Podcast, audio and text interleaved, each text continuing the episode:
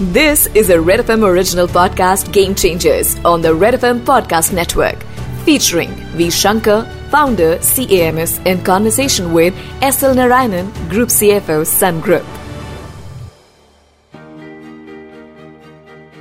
Hello again. Uh, welcome to Game Changers presented by the Red FM Podcast Network. Uh, this is a series of uh, interactions with people who have made transformational impacts on whatever they've done. And it's uh, our privilege and honor today to feature Mr. V. Shankar, who is the founder CEO of Computer Age Management Services, which recently went IPO under the name CAMS. Shankar started this way back in 1989. It has grown exponentially over the years and had a blockbuster listing. And post listing, the stock price has gained almost 70%. And uh, a few days back, when the market was generally under a lot of pressure, CAMS tested a new 52 week high at 2,158 rupees. It is one of the most hotly favored stocks today in the financial markets. And uh, it's my honor to present the founder of CAMS, Mr. V. Shankar. Shankar, hearty welcome to you. Thank you so much. SL, if I may call you that. Of course. Popularly known. it is an honor and a privilege to be on this show. Uh, let me start with uh, you know the most obvious question. Uh, you've been a product of the great Unilever ecosystem, although it was known as Ponds India before it merged into the Unilever ecosystem. And you joined them way back in 1983. And I remember Ponds uh, as a young article clerk at Fraser and Ross those days. It was one of the most respected names in corporate India and certainly one of the most uh, prestigious uh, employers in the city of Madras. And it was one of the best places to work. Tell us uh, something about uh, Ponds in those days in 1983 when you were recruited out of IIM. You summarized it very well, SL. It was a fantastic place to work in they took young people just out of college, gave them great responsibility, and uh, really let us have our way with the business. Each of us were small micro entrepreneurs in our own way. And uh, V. Narayanan, who sadly passed away very recently, is indeed a legendary CEO. He's a very human leader. And I think all of us are where we are because of the, the image that he gave us to look up to during our careers at Ponds. V. Narayanan also brings back very fond memories for me when I was in BCom in Vivekananda College. I mean, we were nobodies at 19 years, and I went to invite him to inaugurate a marketing seminar. And he actually came to Vivekananda College with another young executive called V. Narayan. I think you may remember the name. M.S. Narayan is the name, correct. And uh, I mean, I have very, very fond memories of Mr. V. Narayanan. I agree with you, he's a legendary CEO. How did the idea of CAMS occur to you? And first of all, it's very difficult to abandon the cozy atmosphere of uh, an MNC and a cushy job and plunge headlong into the unknown and do your own thing. And more importantly, how did um, person like you hit upon a back office registry as a, as a business? See, had Ponds continued to be its own master in the sense not taken over by Unilever, perhaps I would have had a different story because Ponds was not an MNC. Ponds was a collection of small entrepreneurships headed by small, by MBAs who come out of institutions. So that's really what it was the first trigger for me to really uh, consider going outside of uh, Ponds was uh, the fact that it was taken over by a much larger entity. And Hindustan Lever, for all its merits, was certainly a, a, a far more structured organization to work for. They had their procedures down all pat. And certainly at low down levels where we were, there was not too much discretion given to young managers to do their thing the way that Ponds used to. So that was, I guess, a very major trigger for me to leave. Now, where to go to also is a question there. That was, you know, 1987 or so when I when I seriously ta- started considering leaving. That was the time when computers, PCs specifically, came into India. Not in a big way, but in a minor way. Was, they were very expensive products to buy. And uh, Ponds, uh, in its usual way, had uh, purchased a few of these PCs. And since I was interested in that uh, in that area, they gave one to me to see, you know, see what you can do of it in your specific business. I used it for a while, and I found that uh, it was really a game changer. I could visualize how computerization could change many of the processes that hitherto had been paper driven and make them far more efficient and accurate. And uh, I could also see that it was not something that you could easily explain to people who were there at that time. They were of the old school and uh, they saw me as an oddity, eccentricity, sitting somewhere doing something with a computer and did not, did not uh, share potentially my, uh, my excitement at how could, this could be game changing. So I left, uh, and I will not say that I left to become a back office registrar. I left to find out how to use computers to change organizations. That was really my motive. That back office registrar turned out to be what it was. Is a story of many years of uh, twisting and turning and uh, failures and successes, as is usual in most startups. And you did it at a time when you know, raising financing was uh, quite a challenging task. I remember late 80s, uh, interest costs were so high, there were no VC funds or angel investing was still unknown in a place like India. Who were the investors who backed you, or was it all friends and family? So you are right. I think uh, it was not just the question of raising financing. I think in today's ecosystem, finance is of course fairly easy to come by, as you, as both of us know. But more importantly, you have a lot of people who've been through the journey and who are willing to spend time advising young entrepreneurs, the do's and don'ts, learning from others' mistakes and so on. That entire ecosystem was missing at that point in time. So the fact is, as you said, there was no financing. And yes, there was some friends and family financing, but it was limited. So what it gave to us was the discipline of cash management. You had to be profitable.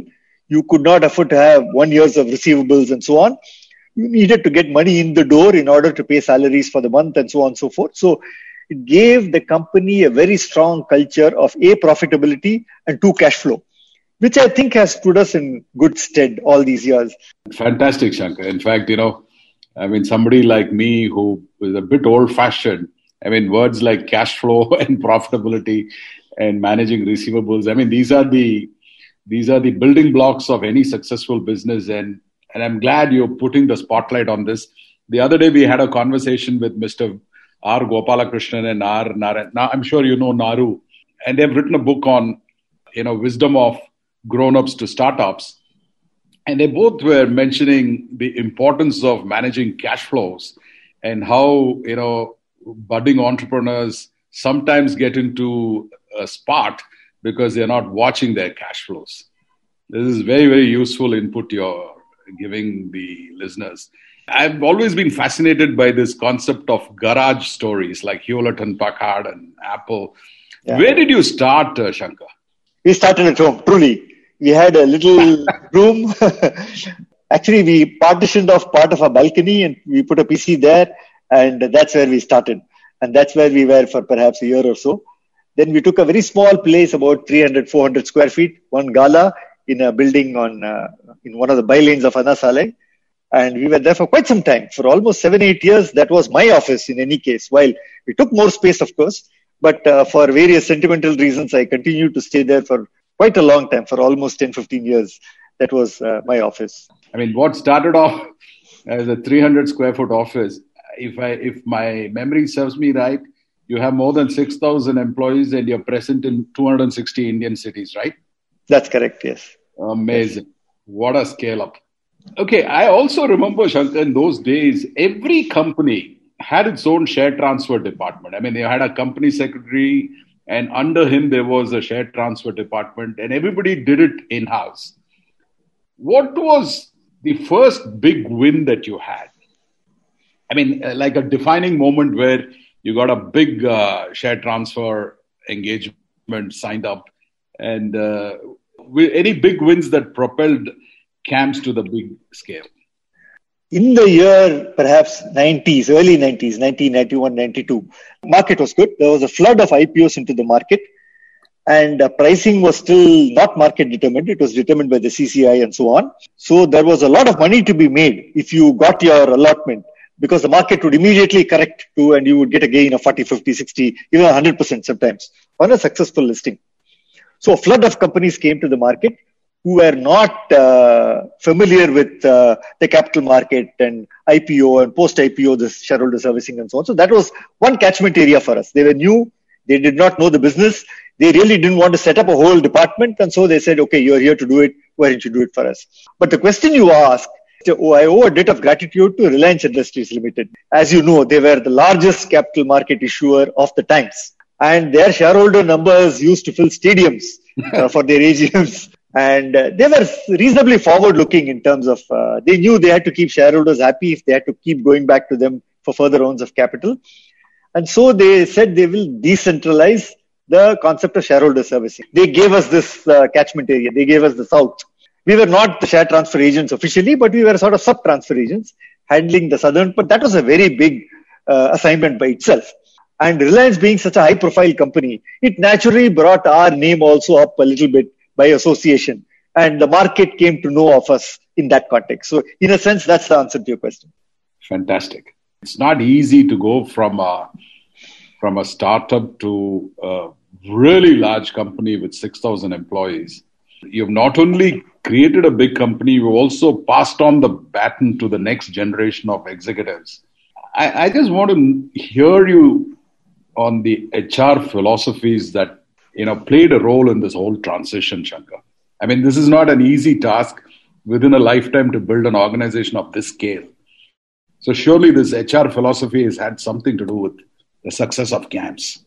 I do indeed believe that the people that we had and have are the resource that has made us grow the way we have. You see, this is a question that uh, a lot of uh, startups in the scaling zone ask me. You know, I am answering this question more from hindsight than from uh, prospective side. Right? Maybe at that time I did not think of it in that way, but looking back, I realize now. In the early days, clearly we could not afford to have tons and tons of management, tons and tons of empowered people. We simply could not afford to have people like that. Right. The focus was to get people who would execute well, execute with integrity. We handled money related transactions, so we had to handle execute with integrity and who had aspirations to grow into a job. In the early days, we never took pre-cooked people. Like in the sense, we never poached people from another company who were doing a similar job. There are no other companies. We rather took people who were a couple of steps below the job that we wanted to put them into and we trained them into it. We trained them in all areas, starting from how to speak, how to write English, how to use, uh, you know, Lotus 123, what is a share certificate. We taught them from scratch. We had a whole set of trainers who, whose job was only to train these people. And uh, that was very successful because these people were quite grateful. They by and large they came from smaller towns. They came from madurai and so on. So they would not have got a break in chennai at all but for the break they got with us. And then many of them left us and went on to join much larger companies like citibank eserve abn amro bank had a back office world bank had a back office all those back offices are populated by people who have one time spent their time in CAMS. So that was the early stage right? But as we grew larger and the span of control and the locations and so on increased, clearly you had to have more management in place. And that was when we started looking out for, uh, in a sense, people who had been through the grind in some larger companies, you know, who understood processes, who understood controls, who understood checks and balances, and who could come and give us those inputs and make. So the HR philosophy evolved as the company grew. So that is really how this worked out it's it's so inspiring to hear this story, uh, Shankar. It's amazing. Is there someone that you would consider as your role model or inspiration, and somebody you know uh, you always looked up to and emulated the example? Any names that you can think of? No, there were uh, a few people clearly who were absolutely inspirational in not only the conversations that we had and the, the motivation they gave me through tough times. We had many tough times. And, uh, you know, there wasn't a mentoring ecosystem in place. So people like these were the mentors. But they also ran and grew successful businesses. And in that way, they were also examples to be emulated. For example, Hemendra Kothari of uh, DSP. From very early days, from almost from 1990 onwards, he had been, you know, we got into, got in touch with in some context. Maybe he was a client or something, but we sort of got along with each other. Perhaps he saw something in a young fellow, you know, who's well educated and so on, trying to do something on his own. But he has been a source of inspiration. Uday Kotak had been a source of inspiration for some portion. But the biggest of them all, I will say, is uh, Mr. Deepak Parekh of HDFC. They became our shareholders almost 20 years ago, but some way down the road. And uh, I have never seen a person as inspiring as he is. With just a word or two, he would recharge you totally and you would go back into business thinking, you know, that, that all the ills of the world are behind you. Superb. And his, his, his business philosophies, the one word guidances that he would give, these are things that I treasure to this day. I mean, I couldn't agree with you more. Uh, I don't know Mr. Parekh that well, but both Hemendra Bhai and uh, Uday, I'm honored to tell you that I know them reasonably well myself, and they are absolutely inspirational leaders. Correct. You know, looking back, I mean, you had a fairly successful run and a long run. Is there any significant milestones, like you know, like Infosys listed on Nasdaq, the first Indian yeah. company? So something like that in the evolution of CAMS, something that you can reflect on and feel incredibly proud of. I need to go back a little into some of the twists and turns that I alluded to. So sure. it is true that we started uh, with equity shares, but uh, around the mid 90s, around 94 or 95, physical shares were going away. They were all being dematerialized. That means the role of people like us was being truncated quite considerably. And uh, there were about two, three hundred companies like me in the fray at that point in time. Most of them accepted it, saying that this is the way of life and we just have to get reconciled to it. Fortunately for me, that was the time when mutual funds came into India. Right. Private sector mutual funds came into India. And uh, we went into mutual funds thinking that the role is somewhat similar to the role that we play for equity shares. But as I looked into it more and more, as I saw who the players were in that ecosystem and the fact that that ecosystem did not exist at all, the relevant ecosystem for mutual funds did not exist at all. I thought that was a great opportunity to fill many more slots in the ecosystem than the traditional one reserved for people like us. So I guess that that that leap in thinking is perhaps the one thing that has defined our company from the mid 90s onwards. You mm. see an opportunity, it is a little outside your comfort zone, it is a little outside what you've been traditionally used to but it's a space. And if you're not going to take the space, somebody else is going to take the space. Just take a leap of faith and occupy that space and see how best you can use it. So our entire entry into mutual funds in the manner that we did, so as to become almost a quasi distributor, quasi record keeper, quasi uh, white label customer service provider, we, we sort of occupied a number of spaces which otherwise we did not occupy in the past. That was one big conceptual milestone that we crossed. Right. The second conceptual milestone was that we uh, migrated from an effort based pricing mechanism to an outcome based pricing mechanism. So the mutual funds of the day felt that uh, share, their entire ecosystem was based on assets under management. So they would pay everybody distribution, uh, fund management. Everybody is paid on the basis of assets under management. We were the only people going in looking at transactions and customers and so on and so forth. So they felt that they would be comfortable in an outcome based, which was frankly something totally new and untested from, from, from our perspective. But once again, we took a leap of faith and said, if this business is, if this industry is going to grow, perhaps that is a better metric to peg your revenues on rather than uh, customers and so on. So that was the second big thing that made a big difference to us. So sorry to uh, you know go back to this outcome based pricing is something that I started hearing when I was CFO at HCL Technologies some 15 years ago.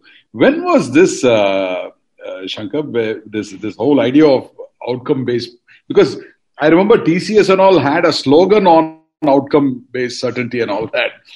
when was this, uh, if I may 1995, sir. So you were way ahead of the IT business. way, way ahead of the IT services business.